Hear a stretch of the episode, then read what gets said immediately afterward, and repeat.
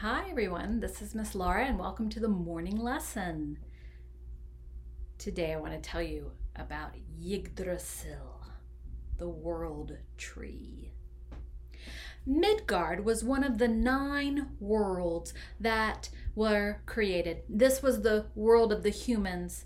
There was a land of fire and a world of ice that was Muspelheim and Niflheim. Those were there at the very beginning. And then there were the worlds of the elves. There was Alfenheim and Svartalfheim, and the Jotuns, there were giants, they had their own world, uh, Jotunheim. And the gods, well, they too had their homes.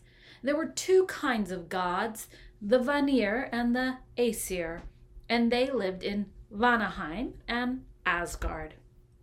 The nine worlds hung upon a great tree.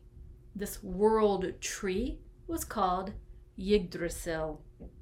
It was a giant ash tree, and its roots were in a well. Yggdrasil was the home of the nine worlds, and there were no more worlds than this because it was decided by Odin and Vili and Ve that if they created any more, it would become impossible to keep the peace. And they all wanted peace. Now, this tree had other beings who lived there. At the top was an eagle, and the eagle had a hawk between its eyes. And the eagle's name was Vedrfolnir.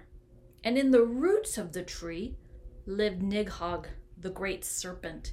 Now, some would call it a dragon. The two did not like each other very much, and they had a third friend, a chattering squirrel, Ratatosk.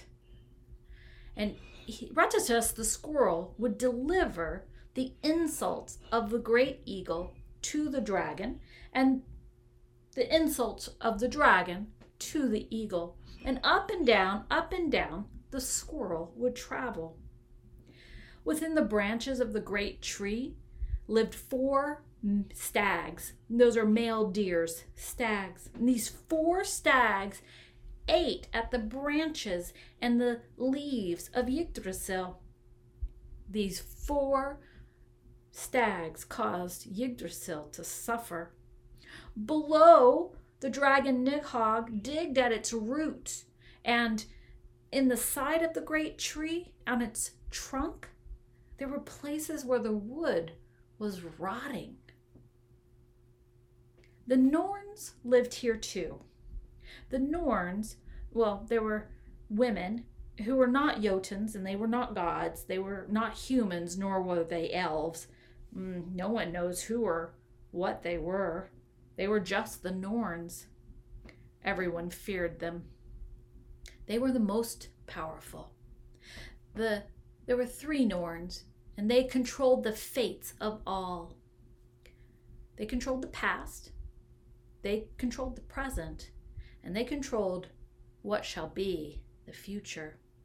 Their names were Erd, who holds the past in her hands, and the present is held by Verdandi, and the future, ugh, the most terrifying and powerful of them all, Skuld. Skuld holds what shall be. The three sisters lived at the well of fate, just beneath the great tree Yggdrasil. To travel between these worlds was not an easy task. Sometimes the Bifrost, or we might know it as the Rainbow Bridge, the Bifrost leads from one place to another, but not always. And there were other roads and other ways to move between the worlds if you were a god or a goddess or knew a thing or two about magic. Odin, Vili, and Ve lived in the world called Asgard, and other gods and goddesses soon joined them there. Give a try. Uh, draw the great tree Yggdrasil. How would you draw this out of your own imagination? So many artists have tackled this. And yes, you could probably look up a picture on the internet or in a book. But before you go and look at what other artists have done, give it a try for yourself. Draw out Yggdrasil and its nine worlds, its deer, its hawk sitting between the eyes of an eagle, and the great dragon, and the Norns, and the well.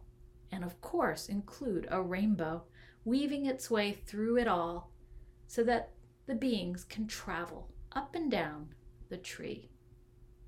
Until next time, bye.